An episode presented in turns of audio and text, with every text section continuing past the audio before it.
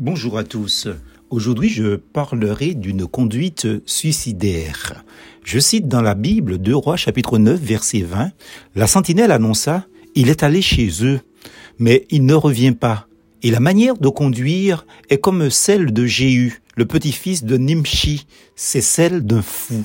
Fin de citation. Hier, alors que j'étais au volant de mon véhicule, je suivais entre la ville du Morne Rouge et la Joupa-Bouillon un petit camion qui lui aussi suivait un énorme poids lourd.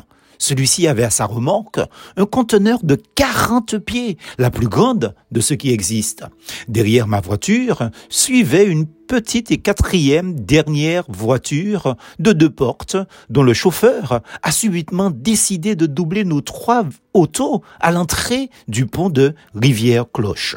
Malheureusement, sur le pont, il y avait déjà trois véhicules engagés, donc aucune possibilité de se rabattre et d'éviter le premier véhicule en choc frontal.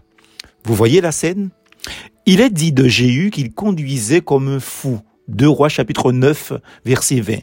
La vie a été comparée à une large autoroute, c'est l'image en tout cas que donne Jésus. Large est la porte, spacieux le chemin menant à la perdition, et il y en a beaucoup qui entrent par là. Matthieu chapitre sept, verset treize. Mais l'homme se croit tellement intelligent qu'il fait fi des conseils divins et de la parole de Dieu. L'insensé dit en son cœur, il n'y a point de Dieu. Psaume quatorze, verset premier. C'est donc une attitude suicidaire sur cette autoroute de la vie, comme le chauffeur du véhicule qui nous suivait hier et décide de dépasser trois automobiles en un seul coup pour se retrouver en face de trois autres véhicule, ou plutôt en face de sa mort. Pourquoi nier l'existence de quelqu'un qui existe sous prétexte qu'on ne l'a jamais vu ? Quand vous voyez une peinture, affirmer que le peintre n'a jamais existé serait stupide. C'est exactement ce que nous dit le psalmiste au sujet de l'insensé, du fou, ou plutôt du stupide. Il nie l'existence évidente de Dieu, alors que tout l'univers et tout ce qu'il contient témoignent de l'existence du Créateur, de ce Dieu Créateur. Il n'y a qu'un fou, qu'un insensé, un stupide, qui peut en venir à de telles conclusions. Oui, trois fois oui, le fou se dit en lui-même, il n'y a pas de Dieu. Comme le philosophe allemand Nietzsche, cet homme refusait de croire en l'existence de Dieu. Après une vie très mouvementée, il dut être interné dans un asile de fous, d'aliénés, et mourut dans une terrible démence. Cela, rares sont les personnes qui le disent. Et ceux qui le révèlent se consoleront en disant que tous les athées ne sombrent pas dans la folie.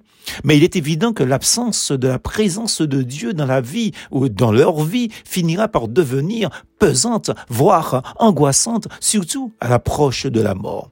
Le psalmiste ajoute, les êtres humains se sont corrompus. Il n'en est aucun qui fasse le bien, pas même seul. Tous ceux qui refusent de croire en l'existence de Dieu, leur créateur, doivent savoir qu'après leur mort, ils devront paraître devant ce même Dieu créateur. S'ils ont refusé toute leur vie, ils trembleront d'épouvante, jugés et condamnés à cause de leur incrédulité et iront en enfer. Que vous croyez en enfer ou pas, n'a aucune influence sur sa réalité. Quelle terrible déconvenue ce sera alors pour ces chauffeurs de vie aux conduites suicidaires sur la voie large. Serez-vous de cela ? Laissez plutôt sa parole de grâce parler à votre cœur aujourd'hui. Si vous entendez sa voix, n'endurcissez pas votre cœur, dit la Bible. Plus force en Jésus.